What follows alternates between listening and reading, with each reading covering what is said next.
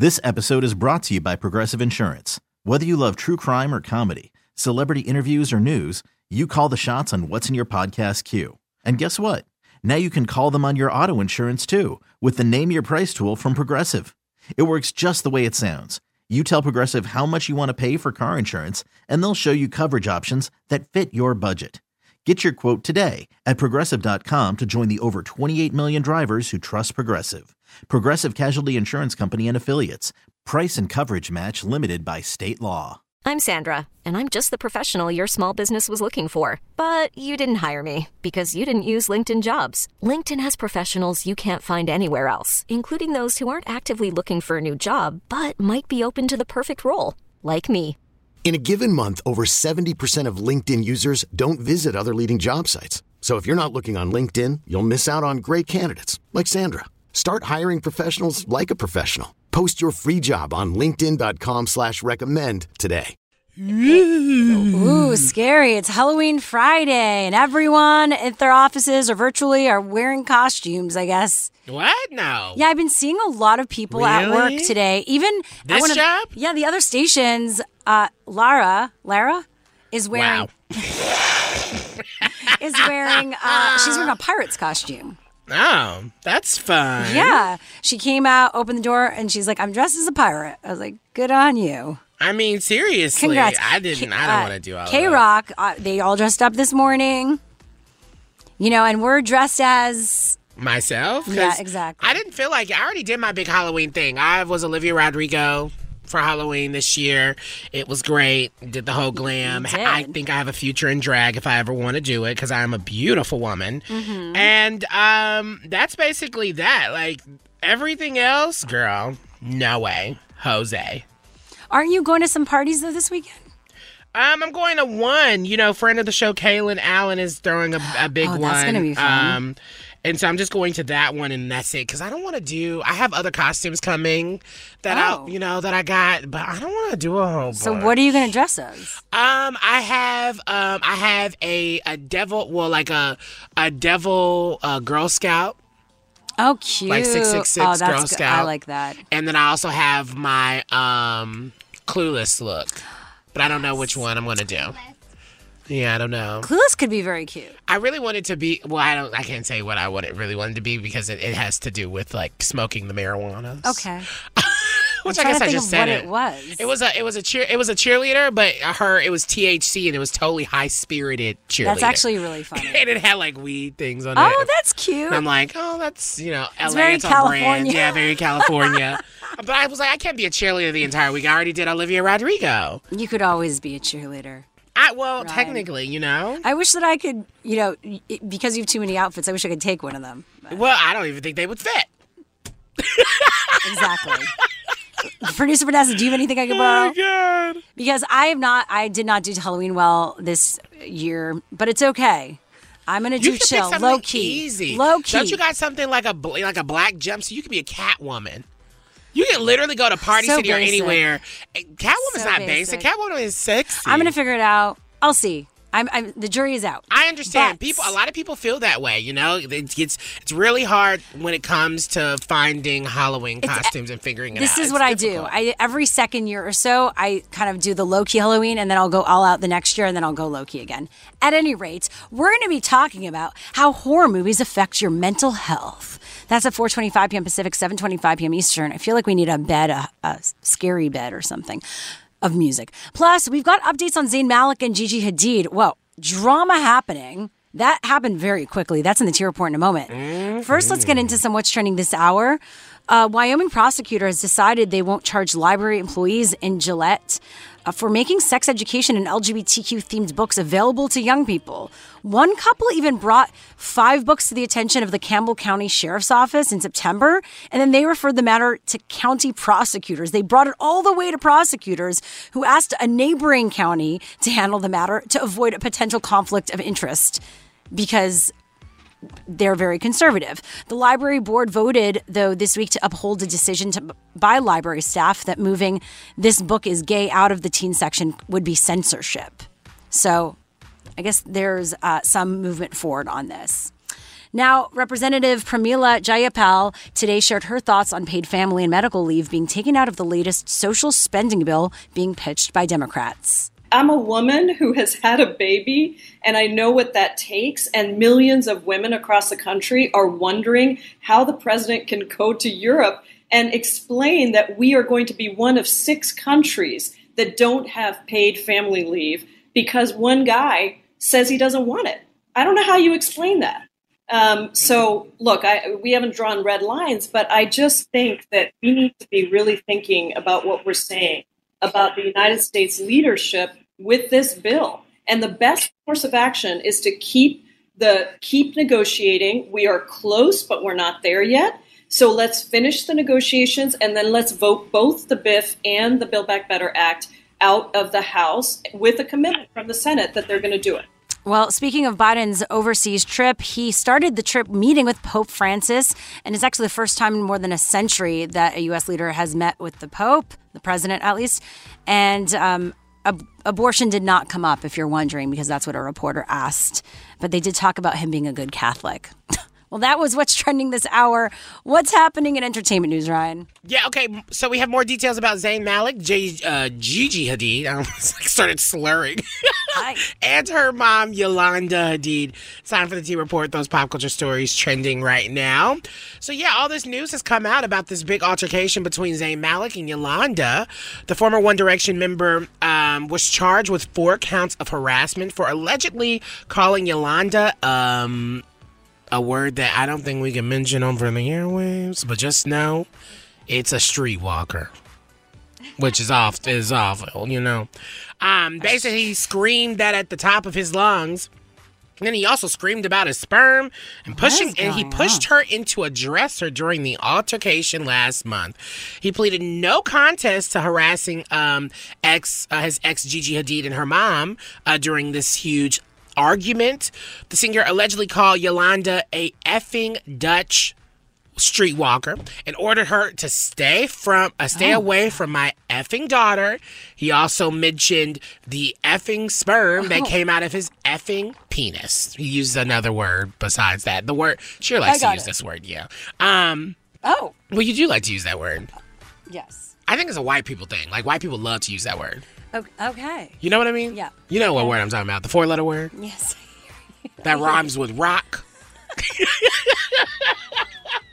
OMG. The documents claimed Malik, uh, quote, grabbed and shoved Yolanda into a dresser, causing mental anguish and physical pain. Though he denied making any physical contact, he also allegedly screamed at Gigi, um, t- telling her to strap on some effing um, balls and defend your partner against your effing mother in my house. So this was an explosive, explosive, pretty wild, intense moment. He also yelled at the security guard who was present. Um, now, Gigi oh. and Zayn have broken up, but according to uh, the latest updates, they are actively um, and amicably working to find the best way to co parent now. Yolanda is inserting herself into a situation that does not involve her, her, and that is according to people. They have a source close to the star that is like, you know, close to the situation. So, yeah, that's your T report. Uh, next hour, though, I got to tell you about our annual, well, our first annual Divas in the Desert Drag Show and how you can win your way in it. Beautiful. Well, next up, billionaires versus Democrats in taxes, the debate that continues, and what the best solution could be. That's next. Let's go there with Shira and Ryan, Channel Q. Taxing billionaires hasn't really left the cultural or political conversation, but if you're one of those billionaires like Elon Musk, you are not having it. Joining us to talk about where Democrats are on making this decision is Emily Stewart, senior reporter at Vox.com. What's up, Emily? Thank you for being back with us. Thanks for having me. Okay, so let's start from the beginning. Has the conversation around taxing the rich really changed? Are Democrats actually coming up with ideas here? I mean, this is something that I feel like we've been talking about for a long time. You think back to the presidential primary, uh, Elizabeth Warren was out here talking about her wealth tax, right? We all heard about that all the time. And so, what we saw this week, and to be clear, it looks like this idea is already dead um, was an idea from Ron Wyden, who's a senator, um, on taxing billionaires, basically making it so a lot of these billionaires have a lot of their wealth tied up in stocks, and as long as they don't sell those stocks, they're not taxed on it. Mm. Um, so when Elon Musk's net worth goes up because Tesla's net worth goes up, you know, he's not usually taxed on that. And so Wyden wanted to, to find some sort of a way to get at that money when their their stock values go up so much, therefore their net worth. Okay, so you wrote about billionaires having a decent idea of where their taxes should go. What did you mean by that? Well, basically, what we saw this week a little of is a lot of rich guys out there saying, you know, well, I'm okay with being taxed, but but where would the money go, really, Yeah, right? So you have Elon Musk saying, you know, we don't really know where the money goes, and and rich people are better at, at deploying their capital than the government. Um, Ray Dalio, who's a hedge fund guy, saying the same thing, like, I'm okay with taxes, but like, where does the money go? We have to talk about it, and you know, a on, on this Build Back Better bill, we know where the money would go, right? Like the details are still being worked out, but it's towards social spending, it's towards childcare, towards climate, and I think more broadly, everybody pays taxes and doesn't necessarily get to decide where their tax dollars go, right? Like you and I pay taxes on our wages, and I don't get to write a note like in the line of where this money's going. No, exactly. That's why I'm like, so what happens to everyone else in this conversation? You know, the people like us who are already paying their taxes. Right. And also, you know, we, we tax wages differently than we tax investments in the country. And there you can argue about whether or not that's a good idea or a bad idea. But again, like you and I don't have access to the same sort of mechanisms to, to get away from taxes that, that rich people do. And frankly, we don't have the accountants either. Yeah, and historically, it doesn't really seem like billionaires are even really good at spending their own money. So why would we take financial advice from them? Right. I mean, that's sort of kind of part of this argument. And a lot of these guys will say this is like, I'm going to give my money away anyway, right? Like, I'm going to do philanthropy. And you have a Bill Gates who, you know, sure, does good, positive things with their money. But when you rely on billionaire philanthropy, you know, A, these people are sometimes slow to give away their money. Sometimes they can't give away their money as fast as they are making it. But it's also billionaires are, are giving away the money based on what they think is important, what they think are priorities. And so, you know, sure, like in Bill Gates' case, it's, it's malaria, maybe, right? We can say maybe that's good, maybe that's not. But somebody else might say, well, I want to buy the wing of, of a university that already has a huge endowment. Like, is that a good way to spend money? Yeah, so I guess to wrap this conversation up, is the idea of taxing the rich ever going to go away? I don't think it will ever go away. I think the hard thing is that, you know, A, it's really hard to raise taxes. Nobody wants their taxes to be raised. And B, I think sometimes, you know, sure, we can say we want to tax billionaires, but once we get into taxing the rich more broadly, everybody defines rich as someone richer than them. Mm. That's so true. Well, Emily Stewart, thank you so much for joining us for this conversation. I totally appreciate always having you on. Thank you. And once again, that was Emily Stewart, senior reporter at Vox.com, and we have more show coming right up next. Let's go there with Shira and Ryan, Channel Q. This week, the judge for the Kyle Rittenhouse trial said one word won't be used in his courtroom when describing the two men that Rittenhouse shot and killed and the third he wounded during unrest last summer in Kenosha, Wisconsin. The word victims will not be able to be used. And now joining us on the show is Keith Findley, a professor at the University of Wisconsin Law School and a former public defender. Thanks for being here. Uh, thank you. I'm happy to be with you. So, is this normal procedure? I wouldn't call it normal. It's not unheard of, but uh, um, it's certainly not the norm. So, why? Yeah, why would he bring it bring it up? Well, there is a rationale for it, and that is um, in most criminal cases, uh, whether there's been a crime is not the issue. Uh, so the victims clearly are victims. It might be a question about who did it. Did the accused do it? So it's not really controversial to say that these are the victims. But in a case like this, where the defense is self defense, the very question the jury is being asked to decide is was there a crime at all? Because if Rittenhouse acted in self defense, there was no crime. And in that sense, they aren't victims so that of a crime. So the judge is saying to use the word victim would be a loaded term that would signal to the jury that it was already had already been predetermined uh, the very question that they were being asked to decide. So that's the rationale. Well, I guess I would look at, you know, calling the victims looters and rioters also as loaded terms. And I was wondering does a decision like this have an impact on the jury and how they make their decision moving forward? Like, does that kind of create a biases that they're maneuvering well, in? That's the risk, yes, indeed. And I think you're right that the words looters and and arsonists also are loaded terms that can have a prejudicial impact. The judge's rationale, just I'll tell you what it is. You disagree with it, but I'll tell you what his rationale is, and that is he's saying that the the word victims is uh, prejudging the very thing that the jury is required to decide here, whether there was a crime. Looters and arsonists, they're not being asked to decide whether the, uh, the the deceased individuals were looters and arsonists, so it's not prejudging it. But nonetheless, you're right. It does carry some prejudicial baggage in the sense that it might signal to the jury that the people who were shot were somehow blameworthy or less worthy of yeah. protection uh, of the law than than other people, and that's the risk. So I wonder what can of worms could this possibly open up for future cases like this. Well, I don't know that it has that much.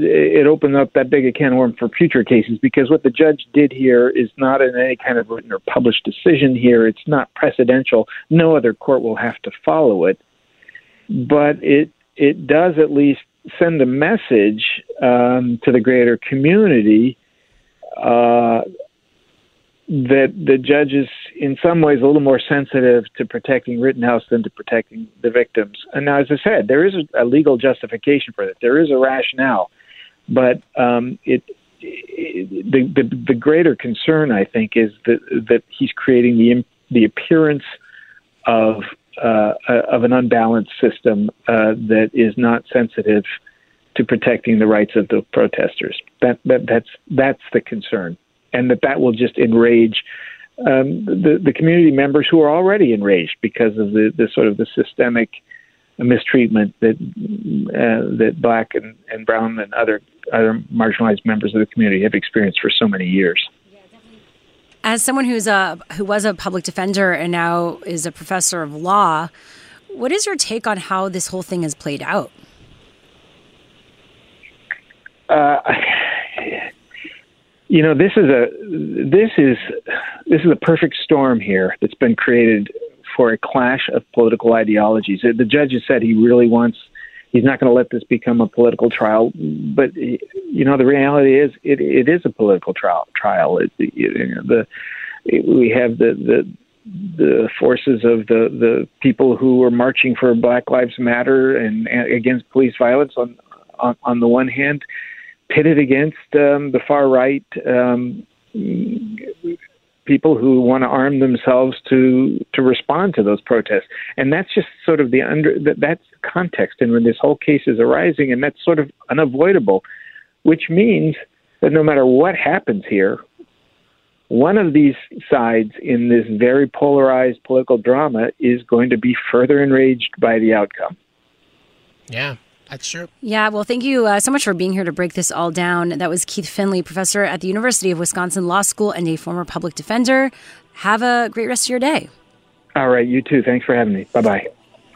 Well, next up, Madonna's latest magazine spread that is under fire. Did she take it too far? We're going to get into what she did next. Let's go there with Shira and Ryan, Channel Q. Madonna is being called out for her latest photo shoot. People are calling it gross and inappropriate. Well, let's get into this. Uh, so she did this new V magazine cover shoot where she channels the iconic Marilyn Monroe in and according to this uh, page six article, it says heavily retouched photos. uh, I mean, she looks good. She looks definitely looks Whatever hot. Whatever face this is, she should keep it. It's a really good one. It's a good face. Uh, but she recreated not just uh, an inspiration of Marilyn Monroe, but she recreated her deathbed scenes of her suicide. Disgusting. I think she took it too far. Well, here's the thing. A lot of times on these um, shoots, I I'm having a hard time blaming her because a lot of times eh, you're just coming on board as like you're the person they're shooting and they come with a creative idea and she's dressed up around halloween with michael jackson i believe where she did a, a marilyn monroe look before Uh-huh. and so i think this was kind of to kind of continue it on whoever was on the editorial team of this and made this decision to do this particular scene or particular moment in time I feel like it's really more so on them unless Madonna had full creative control and did this herself, which honestly still sounds about right. It seems like this is something she would come up with. It's Madonna. She's always going to push the the you know the bar a little Yeah, bit. I I think she she knows what she's doing. I, I can't see her just showing up and being like, "Yeah, just tell me what to do." Like she seems very hands on in the creative, um, and it was interestingly enough inspired by Bert Stern's The Last Sitting, which is the final photo shoot that uh, Marilyn Monroe did six weeks before her death, and so I would say like, okay, copy those pictures, do pictures inspired by that, adding in pill bottles and a shot that looks like she was found naked on her bed and possibly dead is just in bad taste.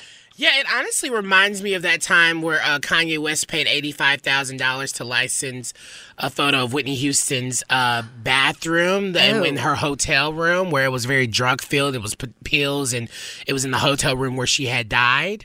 Um, and he uh, he used that for one of his artists at the time, the cover of their album Daytona Pusha T's. And I remember around that conversation, a lot of people were like, "This is just in gross taste. Like this is just not okay."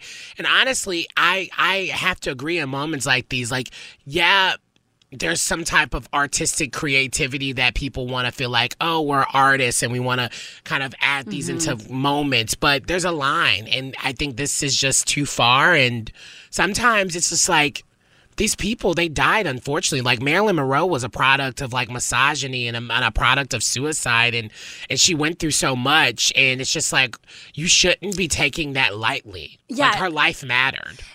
Yep, and it's not something to be glorified or glamorized. Yeah, Right? yeah. And for people that who have dealt with this themselves or people they love, I don't think they would look at this and say, "Oh, wow, this is a really beautiful shoot. Thank you so much." Like I always say when you do something like this, just because you haven't been through it, like if you had been through something like this, would you have been able to take this on? Right, exactly. Right? Or if you would have known, if like any like any family member, your cl- your Exactly. kids or anyone would have gone through something like this, there's just no way that you would have been able to do this. She would not have been able to approach a suicide photo shoot Yeah, in a glamorous way. Yeah, I don't like it, and it's 2021. It seems Come so out on. of touch. Like Come this, on, Madonna. this seems like something someone would have done back in 2006, Right? not 2021 when we're having these conversations that are more nuanced. and Exactly. looking at mental health, especially now more than ever. Mm-hmm. And so, yeah, it just feels stupid. Yep. Well, uh, we are moving on. We've got what's trending this hour next the Squid Game cryptocurrency that is blowing up. We'll tell you more about that after this. Let's go there with Shira and Ryan, Channel Q. We are back and more music coming up this Friday on Channel Q. But right now we've got more show, of course. We're going to talk to you about the sequel that Will Ferrell decided to drop, including a ton of money in the T Report in a moment. Uh, plus, later on in the show, uh, we're going to talk about this article that's gone viral about 37 year olds afraid to work with 23 year olds. What is going on in this world? 37 year olds are afraid of working with 23 year olds? according to this article, we're going to get into why. And it, Well, and if we I- feel uh, a, a bit about like what we think about this, if we feel weird working from different generations and how that works, Well, I think I think we can have a very honest conversation. we will. Stick around that. for that in 30 minutes. Interesting. First, let's get into some what's trending this hour. Lesbians defended transgender women on social media on Wednesday after the BBC published an, argue, uh, an article that many critics said made dangerous claims that painted all transgender women as sexual predators. The article published Tuesday is titled, We're Being Pressured into Sex by Some Trans Women just really horrible. The article has faced widespread criticism online, has been denounced by tens of thousands of cisgender women, many of them self identified lesbians, using the hashtag cis with the T, which was created by Max Morgan, an LGBTQ rights activist and podcaster. Now, the FDA has cleared a kid sized dose of the Pfizer vaccine, just a third of the amount given to teens and adults for emergency use. And up to 28 million more American children could be eligible for vaccinations as early as next week. On Tuesday, advisors to the CDC will make more detailed recommendations on which youngsters should get vaccinated, with a final decision by the agency's director expected shortly afterwards. Now, let's talk about the hot new cryptocurrency that everyone's talking about. The price of a new cryptocurrency inspired by the hit Netflix series Squid Game has skyrocketed uh, rocketed 40,000% in just its few days of trading. And as of this morning, the Squid Game token, just called Squid, uh, was up at $5.41. It went up from 0.01235 when it began trading Tuesday. So imagine going in at 0.01235 and now it's $5. That's the problem with cryptocurrency. Like anything can get started and it, like anything could be like just start making money or be worth something. Even Yeah, though I just don't think that's ever really realistically going to be worth anything, probably more than $5, but whatever. Yeah, that's why they say to get in early. Once you get in, just like any industry, you kind of could find out what's going to be hot. There are, it's very strange. But There's when a you get underground. But even when you get in, it's like what if everyone just stops putting money into it? It just stays there. Yeah, usually you kind of could make a decision of when to pull out, right? And uh, uh, but according to experts, some don't know when to do it or how. All right. According to experts, though, watch out because they've received multiple reports that the users are not able to sell this token. So you buy it, and then it's hard to take it out and actually convert it to money. So just be aware. Uh, yeah, we don't recommend getting this. but that was what's trending this hour. Uh, what's happening in entertainment news, Ryan? I recommend you do whatever you want with your money. Um, but let's talk about the T report. Not if. Why did Will Ferrell, Yes. Ferrell um, refuse this insane amount of money to make Elf 2, which is a top five one of my favorite Christmas movies? Um, It is. And obviously, there was no sequel to the first one, and so he didn't want to make the second one. Anyway, it's time for the T Report, those pop culture stories trending right now. So, Will has been candid in the past about saying no to $29 million offered to star in a second film. Now, the comedian is opening up as to why he turned down the multi million dollar paycheck. Um, he said this quote, I would have had to promote the movie from an honest place, which would have been like, oh no, it's not good. I just couldn't turn down that money. Um, he also revealed in a recent profile for the um, Hollywood Reporter, he said, and I thought, can I actually say those words? I don't think I can. So I guess I can't do the movie.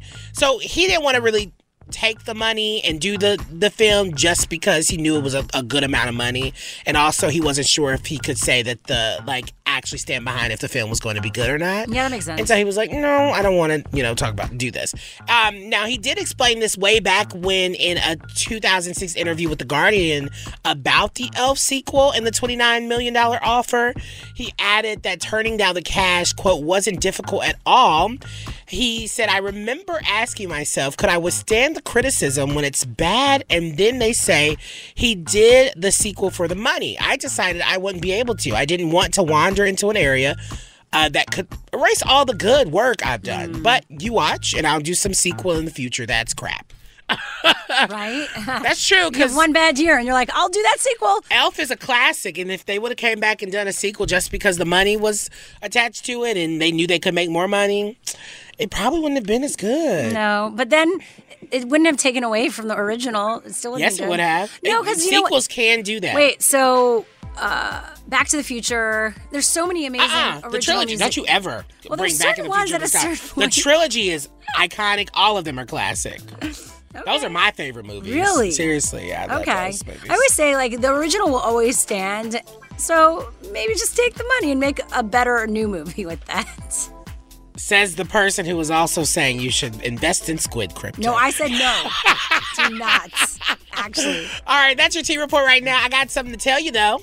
Uh, Channel Q and the Morongo Casino Resort and Spa are kicking off Palm Springs Pride Weekend with our first annual Divas in the Desert drag show galore, hosted by Channel Q's AJ Gibson and Michaela Gordon, and starring drag diva Rosemary Galore and friends.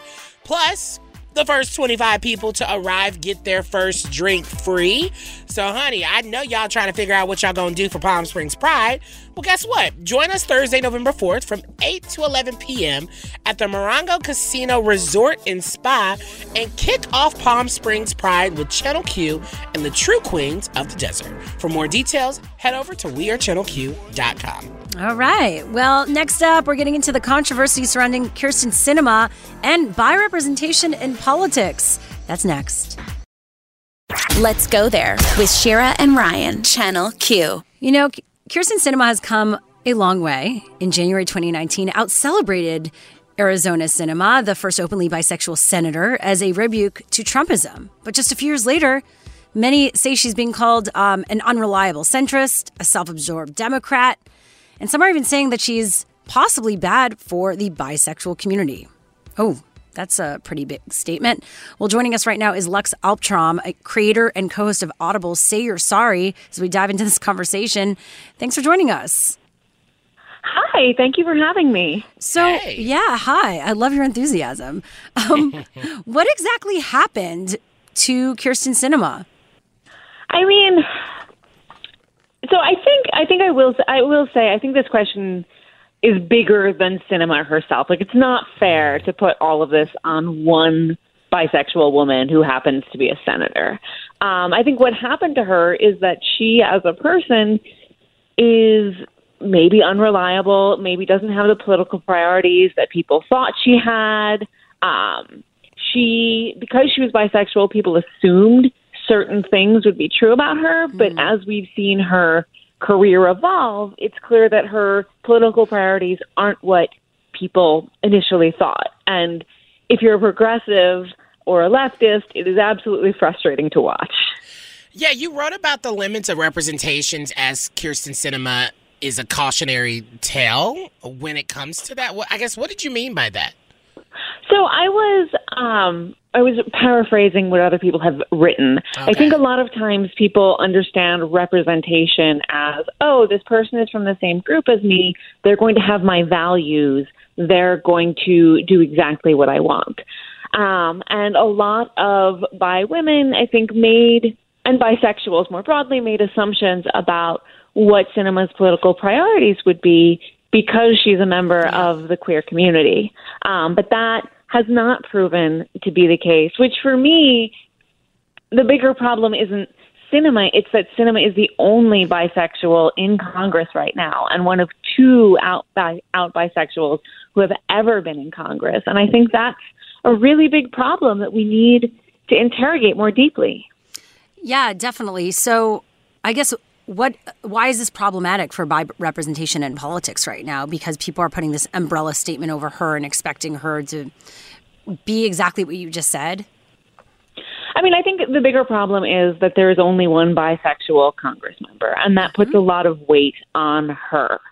Um, I can't speak to who Kyrsten Sinema is as a person, um, but I do think, you know, as a bi woman, it's frustrating when you see not only that the one bisexual congresswoman is not aligning with your values, is at times seeming to be an obstacle to progress, but the way she gets covered um, is about how, and this is not necessarily how she is, but the way that the journalists write about her, mm-hmm. they write about her as being untrustworthy, mm. as being inscrutable, um, as being fashion obsessed. I mean, and those are stereotypes that are placed on bisexual women. And when you see that being the way that we discuss the only bisexual member of Congress, it's it's painful. Yeah. And and and for me, it just I, again I don't want to put it all on her. I don't think it's her responsibility to represent the bisexual community, but I think it points to this larger issue of of why is there so much weight on her, and it's because for whatever reason, being an out bisexual in Congress is just not happening for a lot of people. Well, I think about it like this because I, I feel like, uh, for me specifically, I'm intersectional in the, in the senses of being black, queer, fat, all of these things and how I maneuver and experience the world. But I don't let mm-hmm. all of those identities or one of those identities to, to completely define who I am or the rest of the community who exists in those same intersections. And so I wondered, should we just eliminate the idea of being like, well, Chris, Kyrsten Sinema is bisexual, so it, that just automatically means the bisexual community is one big monolith. Yeah, I mean, bisexuals, like all communities, are diverse.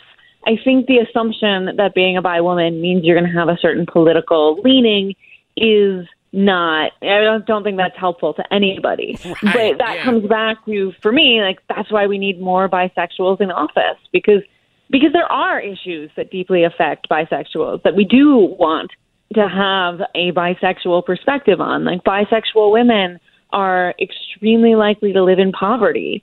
Uh, bisexual women are at an elevated risk of abuse and assault and suicide and a variety of mental health issues.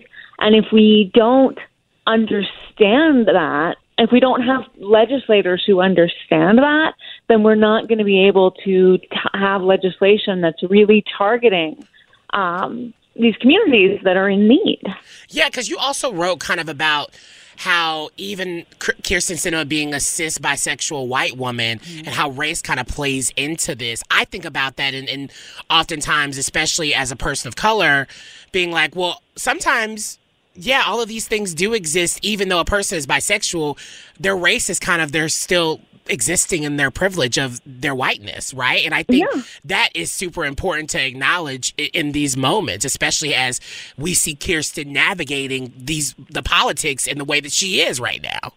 Yeah, and you know, when a lot of people hear bisexual woman, they imagine like a well off cis white woman. And that's not actually what the bi community is. That's certainly not the whole of it, but like people of color are more likely to identify as bi than white people are. Trans people are more likely to identify as bi than cis people are.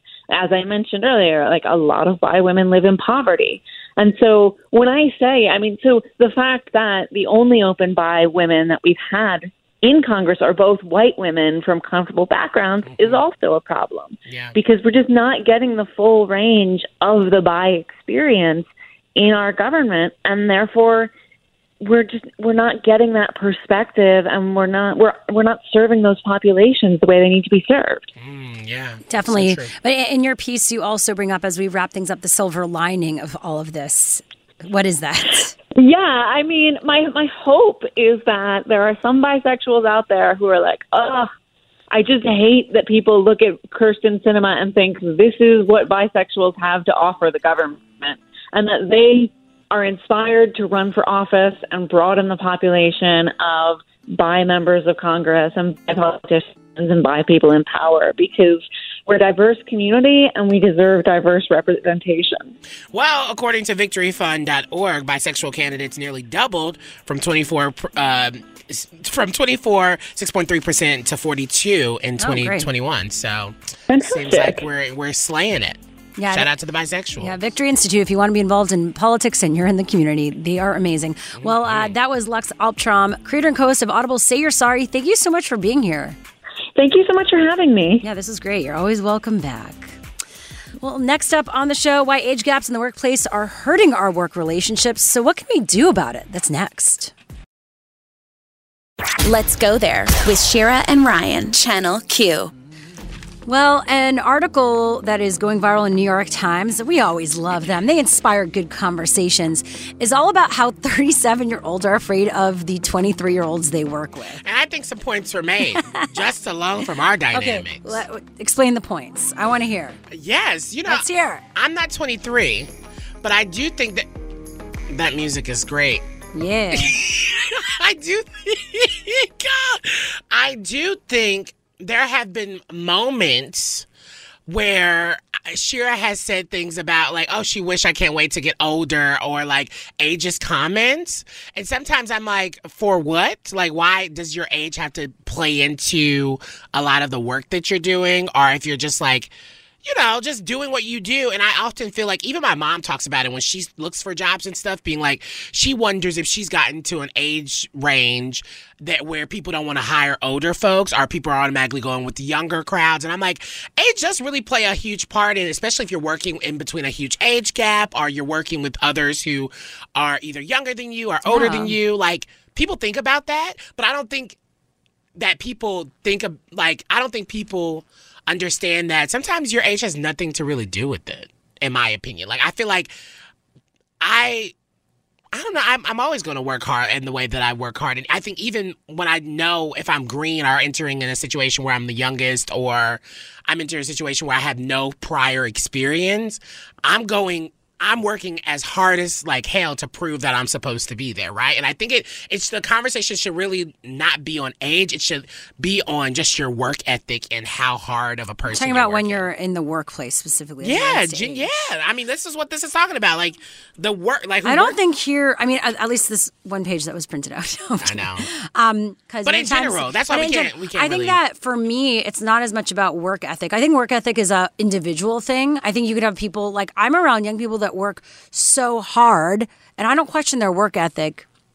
I sometimes question just how they deal with things mm. and the importance they put on certain things versus people that when you are older, you're just like, I'm not gonna, I can't have a headache over this. Like, or the, a lot of things that are taken personally. Yeah. And I even remember, like, I've been like this in the past, and it's something I'm even working towards getting over. Yeah, like taking things personally when you're working with someone. Of course, if they're just being an a hole, oh, that's interesting right? that you say that. Yeah. Um, taking things personally. Um, and also making stories around things or looking like overthinking things like or like looking so into something that was said when someone's just like i was just saying that because i'm just trying to get to the next that task i'd be like i'm like oh i, I think that when i was younger or in the no, no, no, no, no, no. Now you're distracting me. I'm I'm, I'm just I'm, I'm. I'm, I'm just thinking about. So things. for instance, or even like I I notice more, and uh-huh. these are things that I've even like I'm going through and processing or getting better at. Yeah. Where now that I'm seeing more perspective working with young people, I'm like, oh, either bringing in things into the workplace, and I did this mm. that are inappropriate, like the line, right? Mm. Like, and also when you're in entertainment, there is a gray area. Everyone's like friends and then like also working together. Yeah. And now I'm seeing more the perspective as I'm kind of, I feel like getting to the next chapter and working on myself. I'm like, oh, I saw those things I did that I just have more awareness of. Right. Like a time and place for everything. Yeah. Like you don't need to make this into a fight. It doesn't need to be an exactly, argument. Yeah. You could have a conversation. You don't need to take it personally. Yeah. Um, I think those are things you just learn, and it doesn't matter how good you are at your job. You just learn with lived experience of dealing with people and working with different people. And it's more about emotional intelligence than your work ethic. Um, but then I think what this article brings up, which is funny, which I think is true, is like the understanding of certain certain cultural things, like just the ability to understand, like you know, I'll bring up a reference, and you even will say, like, "Oh, come on, Shira, that's blah blah blah," or like roll your eyes, right? Oh, it's over already. What? We are just getting into it. Well, more on we we, we can talk about yeah well let's next, let's right? continue about what we can do maybe what we've learned through our relationship of how to better work with e- each other yeah, over like a because de- like we're that. a decade apart yes and i think we're a great example that can support others wor- working with an age gap relationship yes so let's talk about where we've been where we're going and how we dealt with it i next. like that Let's go there with Shira and Ryan, Channel Q. We've been talking about the generation gap in the workplace. Um, and a lot of people went off about this on Twitter after this article came out in the New York Times about 37 year olds being afraid of 23 year olds. And we were talking about our own experience and uh, with this and from the perspective of yeah like always bringing in age to bringing in references pop culture references that yeah. just people don't get it's like I want to still continue using emojis. Does that really? do you think? Okay, I actually have a question. What? Because I know sometimes I can I can do that because I consider myself yes I'm a millennial, but I'm also I kind of consider myself a cusp into Gen Z as yeah. well, right? And I do feel like in a lot of the com- like uh, the conversations when it comes to like elder millennials or just millennials in general, the things that are they get annoyed by Gen Z is like the fact that Gen Z kind of makes fun of them for being who they are in the sense of like their references, their style, their you know their positions when it comes to work. Like yeah. if you're younger, you're if you're you know you you are deemed smarter, that you're coming from my spot. Have you felt that at all? Like when it comes to just in general working so, with younger folks? I actually feel like I want to and need to be around younger people. Yeah. Because how else are you supposed to get that perspective? Right. To be honest. Yeah. Uh, all my team members, I, like I do have a company outside of this show and all of them are 10 years or more younger than me. Mm-hmm. Uh, and and because of the nature of what we do, we do social media content. Mm-hmm. So definitely. And then there are certain positions like in ad sales or business development where it does require just like longer relationships Right. and that and and experience. So naturally some of those are positions you would probably get someone maybe a bit older who has had that experience. Yeah. Uh, but I'm always open to any age. It's more about your enthusiasm, like also your knowledge, and you can have knowledge whether you've been to school or not, or Oh, whether true. you or whether you've uh, been doing it for a long time. There, there is something to be said about having been in certain ex, uh, work situations to get it. Yeah. like if you've worked for another company like the one I have, right? And I don't need you to have ten years of experience, but you like it makes a There's difference. some, and I think that's really interesting too because I know I've even noticed when like working with um I've even noticed when like kind of working with younger folks, there's this in, inherent kind of sense of like they kind of already know it all. well, so this is what, and it's just like, what's the it. balance of being like, Yep. okay, I've been in this industry, I've been in this line of work longer than you. There's a couple things I picked up. How can I impart this wisdom? so this is the thing. I feel like I always, and because I, I do come from having had a foot in the new age and then the old age, you know, the traditional systems, there was always a bit of whether I liked someone or not that mm-hmm. hired me. Right. There was just this inherent respect. I got the hierarchy. Like I would say what I would want to say and I would share my thoughts. Right. But I also was just like, this is your thing. Like, Do it. Okay, I'm going to do what you say. And then when I get to your position, I'm going to do it in the way that I want to do it. And, That's just how it goes. And I appreciate the pushback that happens from the younger, but it's not even pushback. It's more just like, don't tell me what to do. and I'm like, it's not like, and and today I even had that conversation where I said, I would love for you to shift That's it real. from me telling me to, I'm actually just uh, saying, I'm not assuming anything. I can't assume. I don't read your mind. I don't know how you're going to handle this. Mm-hmm. So I'm having a conversation with you about what I think we should do as a team since you're leading this. Yeah. And in this moment, we could either say, oh my God, yeah, we were on the same page, or actually I had something different.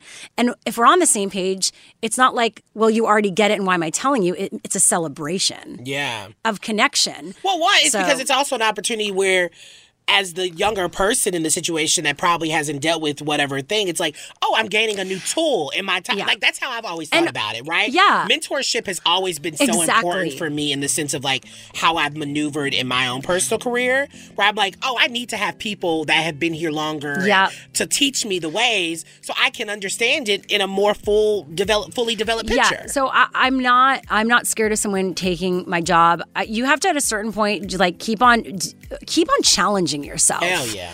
And keep on being you, and you know, do things that you feel align and resonate. Yeah. Because if you're fighting for something that you just feel like you're not relevant anymore, maybe it's not about that not being relevant. Like maybe y- you get to do something different. Yeah, what's your new purpose? Exactly. That's it. Stop fitting yourself in a hole. Great if you're not combo. there. You go. Wow, the music got louder. Well, coming up on the show, like um, the Oscars.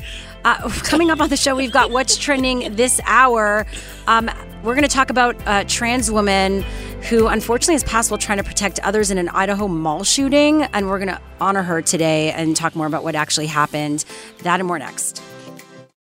Let's go there with Shira and Ryan, Channel Q. Okay, of course, we've always got more music coming up right here on Channel Q, but right now, some more show for you. What if we didn't have more music? You know, up? what if it's just going to be a end of silent rest of the few hours? Imagine just going to a radio station for silence. Or imagine going to a radio station knowing that a mime runs it now and everything's going to be silent. Wow. All right. You wouldn't know That- it was a mime because silence. Exactly. Wow, this is getting very meta. How do we know our program director isn't a mime? Maybe for Halloween. Ooh, Brian, that's a good job. You should do that. Okay, well, uh, speaking of Halloween, coming up in 15 minutes, we're talking about the mental health benefits of horror movies. So if anyone tells you they don't want to watch a horror movie, it's too scary, it gives them anxiety, you can uh, tell them there's mental health benefits after this I don't- conversation. We don't have to have this conversation because I do not believe that. it only I agree with you because I get very anxious. Yes, I think only for little kids it provides mental health. I don't know. We're going to see. That's very soon. Plus, updates on Queen Elizabeth's health condition. That's in the T report in a moment. Yeah, she's 95 and kicking. Exactly. First, let's get into some what's trending this hour. A transgender woman working as a security guard was killed when a gunman opened fire at the Boise Town Square Mall in Idaho this week, and her family members say she took actions and that undoubtedly saved many lives there.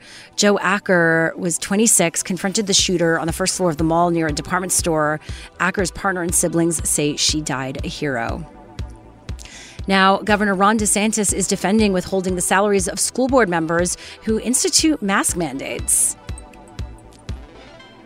So here's the thing we have state law and they're not following it, and so the school board members are having their salaries taken. These are politicians. These are not people that are in the classroom. These are elected politicians. A lot of times they'll get elected supported by special interests uh, in terms of how they get in there, and uh, and they're not a law unto themselves. Yeah. Okay. Uh, we are saying while that was playing, we're like, is he not supported by any spe- special interest groups? Come on.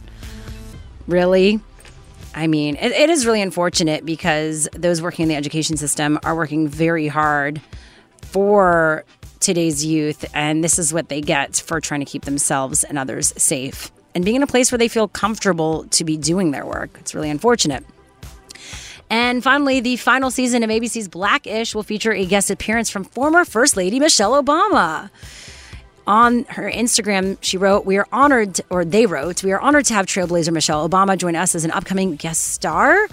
And a representative for the network told NBC News that Obama would appear as herself in the guest appearance. So that is fun and cute. That was what's trending this hour. What's happening in entertainment news, Ryan? All right, so Queen Elizabeth is under doctor's orders to rest at least another two weeks. It is time for your T Report, those pop culture stories trending right now. So she was ordered this as, as she recovers from the most recent health scare that left her hospitalized. Um, and this is what Buckingham Palace is saying today. Uh, she is 95 and was told that she should continue to rest over the unspecified health issue, which the palace has only said is not related to COVID 19. My thing is, do you think they would tell us even if it was related to COVID 19? Yeah, probably not. I don't think they, they just would. wanted to say that to clear that she doesn't have COVID. But that just makes me think she does. No. Uh, no, I actually probably don't think she does. I think she just has some, some sort of bold thing. Something do you think like she's sick. vaccinated? Yeah. Mm-hmm. That still doesn't mean you can't get it. Look at True. Colin Powell. He was vaccinated. But He then they just had- wouldn't say other- anything. They would just say she's sick. That's what I'm saying. The the the monarch is like very secretive, so there's no Mhm. way they're gonna let us know anyway. Um, well, they held a kind of like a little virtual press conference where they said the doctors have advised that Her Majesty can continue to undertake um, light desk-based duties during this time, including some virtual audiences. Um, and she has appeared to be in good spirits, uh, spirits while holding virtual audiences. Um, but she has been told not to undertake any official visits. What's interesting So she can't even have people around her. Oh, girl, well, that's no, for maybe work visits. What's interesting if you watch The Crown, her father actually had throat cancer and they kept it secret for a long time. Well, they're always. I mean, that's what the the monarch is all based off of the secrets. We've, we've heard about it. Um, now, the palace did say that Her Majesty regrets that this means she will be unable to attend the Festival of Remembrance that's happening on November 13th, which is so far away. Which means, It's actually not as far away as I mean, that's two weeks. That's uh, two weeks, but that still feels like it's like two weeks. They're just uh, setting the expectations. Yeah, I don't know. This is um, this health scare first emerged on Wednesday last week when she reluctantly canceled a trip to mark 100 years since the creation of Northern Ireland. Um, the palace later admitted that she spent the night in London uh, King Edward's uh, Hospital for preliminary investigations. So I don't know, girl. The Queen is. I, well, I don't even know what to say. I just hope good vibes. Should I say good vibes? Yeah. Yes, she's lived a long and happy life, it seems. Maybe not so happy, but she seems pretty jolly. As long as she wasn't the one that asked Meghan Markle how dark her baby was going to Exactly. be, I'm sending good vibes. But if it comes out anything else, I can't really hold you to it. Okay, well, thanks for the tea report, Ryan. You're welcome. But uh, next up, how horror movies can help your mental health. According to science, how does that work? That's next. This episode is brought to you by Progressive Insurance. Whether you love true crime or comedy, celebrity interviews or news, you call the shots on what's in your podcast queue. And guess what? Now you can call them on your auto insurance too with the Name Your Price tool from Progressive. It works just the way it sounds. You tell Progressive how much you want to pay for car insurance, and they'll show you coverage options that fit your budget. Get your quote today at progressive.com to join the over 28 million drivers who trust Progressive. Progressive Casualty Insurance Company and Affiliates. Price and coverage match limited by state law. Hiring for your small business? If you're not looking for professionals on LinkedIn, you're looking in the wrong place. That's like looking for your car keys in a fish tank. LinkedIn helps you hire professionals you can't find anywhere else, even those who aren't actively searching for a new job but might be open to the perfect role. In a given month, over 70% of LinkedIn users don't even visit other leading job sites. So start looking in the right place. With LinkedIn, you can hire professionals like a professional. Post your free job on linkedin.com slash recommend today. Odyssey celebrates Mother's Day, brought to you by T-Mobile. You can count on T-Mobile to help you stay connected on America's largest 5G network. Let's go there with Shira and Ryan, Channel Q. Horror movies give me a ton of anxiety. Uh, but according, Yes. uh, yeah, to this article on CNET, it can actually support your mental health, I there's just something about this that seems very suspicious. right? Well, Dr. James Simmons is joining us right now to break it all down. Dr. James, thanks for being with us. We miss you. I miss you too. Thank you for having me. Ryan, is it suspicious or is it just all in your head? I mean, Oh, speaking, never mind. I almost made a nasty joke. okay. It is Friday. so, you can. I mean, I came out the gate swinging at you, so you know you can you can make a, a, a funny joke back. I mean, I, I hear you. I just haven't had a chance to tease you in a long time live No, on the I radio. meant like nasty listen, as in nasty. Like, mm. oh, like what I nasty. yeah, it was, nasty. something came up, Um, you know. N- nasty movies and scary movies, things like that, may really actually sort of be good for our mental health. It's kind of wild when you think about it. So, mm-hmm. here's how this works. You know, we all have this fight, flight, or freeze response, right? Mm-hmm. Every single human being, it, it's in us. Well, after we have a trigger, something that triggers us to have fight, flight, or freeze, we have what's called rest and digest. Now, I'm, I'm oversimplifying very complex physiological processes, but after that fight or flight, you get something called rest and digest. Well, people who have anxiety have a glitch in that response. So they're sort of constantly on like a three to nine out of 10 scale of fight or flight, right? It never actually turns off, right? I, I can be something of an anxious person, so I get this. I'm sort of like always at like a three or four, Yeah. right? Yes. Especially, especially after COVID. Same. So, couple that with our brain doesn't know the difference between reality, like what's happening in the real world, and what we're watching on TV. Our brain perceives that as the same thing, right? You guys with me still? Mm-hmm. So, when you're watching a scary movie and your fight, flight, or freeze is triggered, and then the movie ends or they kill the bad guy in the end or Michael Myers finally dies or whatever and you have a release of mm-hmm. that trigger, you go into rest or digest. And so for some people who have chronic anxiety, this can actually feel like almost a cure for it, like they become less anxious after watching horror movies. How about that? Wow, so they're like releasing it in some way. Kind of like if you work out, you, uh, you know, some people say working out can like help them release stress and things like that. that's it's like because a high it builds amount of. serotonin, right? That's It's like an different. adrenaline thing. Yeah, so uh, same thing. That just like I mean, imagine the last time you were actually scared, right? Boom, you got this pop of like adrenaline, and like whoa, it like went and you so crazy, and then you actually felt a big release afterwards. You probably even felt a little bit tired, maybe even wanted to take a nap. That's true. People who are chronically anxious never get that relaxation. They hmm. they're kind of always there's a glitch in their fight or flight. They're always on edge a little bit from whatever. It's like they're constantly being triggered.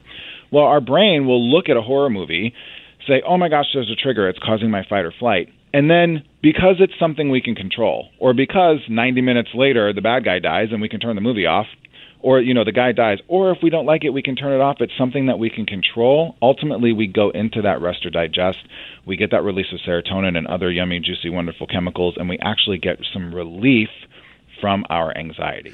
I wonder, is it a certain type of scary movie that you know can get us there, or is it like? Because especially I think about.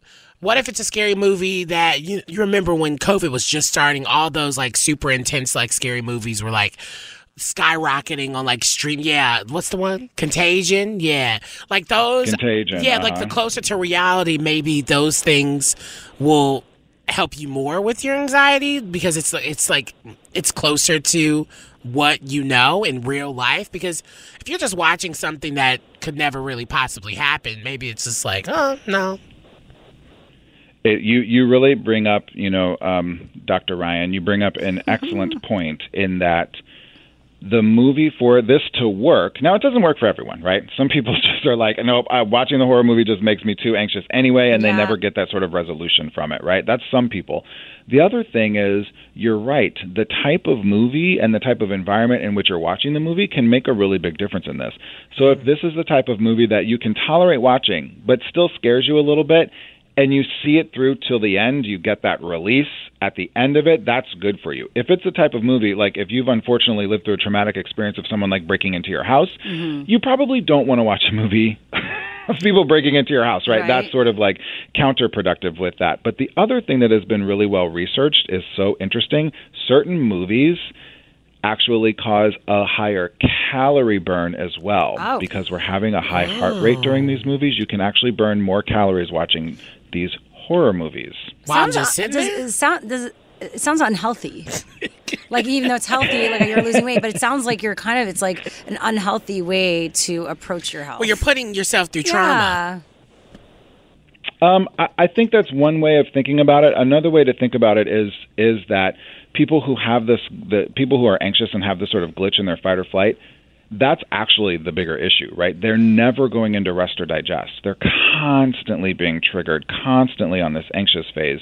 Where if something is actually kicking that up, so from a three to an eight, but then once you have the release at the eight, you go down to a zero amount of anxiety. You get so many benefits from having that zero level, even if it's temporary, rather than constantly living at a three. I wonder if that's why psychedelics like help with anxiety because it pushes you to the edge and then you have a release and then you're kind of back and you realize you're back. It wasn't that bad. Well, Yeah, I, I can't speak specifically to psychedelics and exactly how they work. um, but yes, there are some there's some theories that that um, that that's very similar. That they sort of force you to go to a place where you maybe were uncomfortable going, but then once you go through that and work through that, the release afterwards is really the benefit. Fascinating. Well, Dr. James Simmons, thanks again. We appreciate it and happy Halloween. Thank you very much. Happy Gay High Holy Day to you as well. Let's go there with Shira and Ryan, Channel Q. Merriam Webster has added 455 new words to the dictionary. They always do this, right? Uh, and a lot of them. Because language evolves and words pop up. Uh, but it's always uh, interesting to see what will c- continue and go down in history. So, some of the ones that stood out for us are these. For you. For us. Me, me and producer Vanessa. so, Ryan, what do you think? So, dad bod. Okay. Isn't this more of a saying than a word? No, it's a it's a word. It describes something, right? That's, what a word is. It and does it deserve to be in the dictionary? Why not? Yeah, I mean, what's the difference then between the Urban Dictionary and this one? Because the Urban one- Dictionary used to be all like the more, I guess, uh, un- not underground, but like social media type stuff. And now it seems like the dictionary is getting on the cool words. Which why not? We should get our person back from dictionary.com to break That's all true. of that down. No way. You had a person? Yes, maybe when you Oh, weren't here, producer yeah, Vanessa. we did. Yeah, we had someone That was actually, actually really from interesting. Dictionary.com He's like join us. really enthusiastic about words. Yeah. Also, am I right? Like A M I R I T E. Am I right? Am I right? Yeah, so there's sayings, there's words, Uh, abbreviations. abbreviations. Officially, TBH and FTW are part of the dictionary. Well, yeah, because there's older folks that don't really know and they have to look it up and they're That's not going to. Urban Dictionary, they're going to dictionary.com being like, I don't see it. Back in my day, we just said to be honest. I wonder not if TBH. I wonder if people actually IRL. yeah. Oh, is IRL now in it? Probably. I mean, uh, I wonder if people print get the printed out dictionary or is it only available That's on? disgusting. Like, do schools have a printed out Books. ones, like in the library? Gross. It made it like so it took time. It was an experience to go through to find that word. I, you know what? I can't wait to have one of those like intense bookshelves that sit behind me with books I've never read. it's a, it's actually a goal of mine. I think that I think people do that because it, it shows wealth. Yeah, and intelligence. I think there's a lot of people that actually aren't wealthy, but they are kind of elitist bookworms that do that, or like You have to have some type of like money to buy all them damn books. Yeah, or a lot of professors. Like a lot of people I know in academia do that, and I, I'm assuming they've read them. But I, be a I'm lot. just letting you know now. I until I say otherwise, I'm not. I haven't read any of the seven books that are sitting on my desk. oh, really? There's about like seven or eight. What's They've been books that I've been given or books I thought I was going to read in the quarantine, but I never finished. yeah, I hear you on that. Reading's overrated. I don't ag- necessarily agree with that, but I hear you on the other stuff. well, I like to read. I like to read. I'm, like to read. I'm a cool mom. I like to You know, read. reading's fun. Uh, Demental. Coming up next, why you might be seeing more butts on Grindr, that and more on what's trending this hour after this. Let's go there with Shira and Ryan, Channel Q. We're wrapping up the show as we always do with our Yes Queen of the Day. Yes, Queen. Grey's Anatomy has got a new star, a new doctor, and they're non binary. That is right. ER Fightmaster has been cast in a recurring role on Grey's Anatomy and is the first non binary doctor, which is pretty cool. Okay, that's amazing. No, honestly, so hot they are for sure. Um, they're also in Shrill, um, which is wonderful on Hulu. Um, yeah, it just was really nice to see that they were being added. I thought they were just going to be like a guest character, but Mhm. no, they're here. Yeah, and I like it. So you can check them out on the all new Grey's Anatomy. And according to a, a lot of the blogs and fans I've been checking out online, there's a little romance brewing, possibly between them and another one of the doctors. Yeah, So- exactly. We, of course, we know. All right. Well, I don't keep up. We know. So, Yeah. but it's making me interested. Maybe I'll catch up on Grey's Anatomy. No, you're soon not. also. There's too many seasons. You should. It's 18 seasons. Okay. Well, yes, I have other things to do with my life, but I do love this news, and that's our Yes Queen of the Day. Yes, Queen. And that also does it for our show today. But we are back Monday, weekdays here live on Channel Q, 2 to 6 p.m. Pacific, 5 to 9 p.m. Eastern. We want to wish you a very happy Halloween. Uh, if you miss any of our shows or interviews, we post everything as a podcast. Go to the Audacy app or where podcasts are available and search Let's Go There. We are sending you love and light. And honey, remember to slay. Stick around for What's Poppin' with DJ Alex D right after this, and happy Halloween weekend. This episode is brought to you by Progressive Insurance. Whether you love true crime or comedy, celebrity interviews or news, you call the shots on what's in your podcast queue. And guess what? Now you can call them on your auto insurance too with the Name Your Price tool from Progressive. It works just the way it sounds. You tell Progressive how much you want to pay for car insurance, and they'll show you coverage options that fit your budget. Get your quote today at progressive.com to join the over 28 million drivers who trust Progressive. Progressive Casualty Insurance Company and Affiliates. Price and coverage match limited by state law. Audacy celebrates Mother's Day, brought to you by T Mobile. You can count on T Mobile to help you stay connected on America's largest 5G network. Audacy is giving you a chance to win a trip to London to see Taylor Swift at the Eras Tour. It's Tay in the UK. Hey, it's Taylor. Just download the free Audacy app, log in and listen to a participating station for a minimum of 60 minutes to get your daily entry. And you could win a chance to fly off to London with three friends and see Taylor. I can't wait to see you at the Eras Tour in London. For more, go to audacy.com slash Taylor. Tay in the UK. on the Audacy app. Thanks to Republic Records. This is a national contest.